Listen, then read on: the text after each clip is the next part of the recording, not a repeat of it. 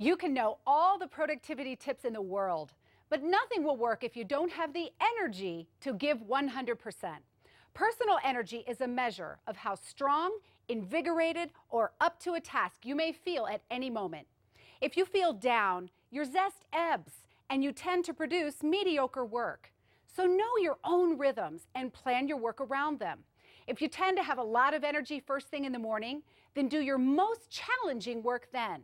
High energy gives you the ability to concentrate well, make critical decisions, perform complex analyses, or do any task requiring creativity or problem solving. When your energy is low, however, these tasks become more difficult, take longer, and often have poor results.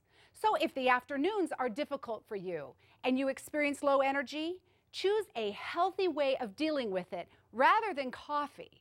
Pick something that will bring you back to a state of alert productivity.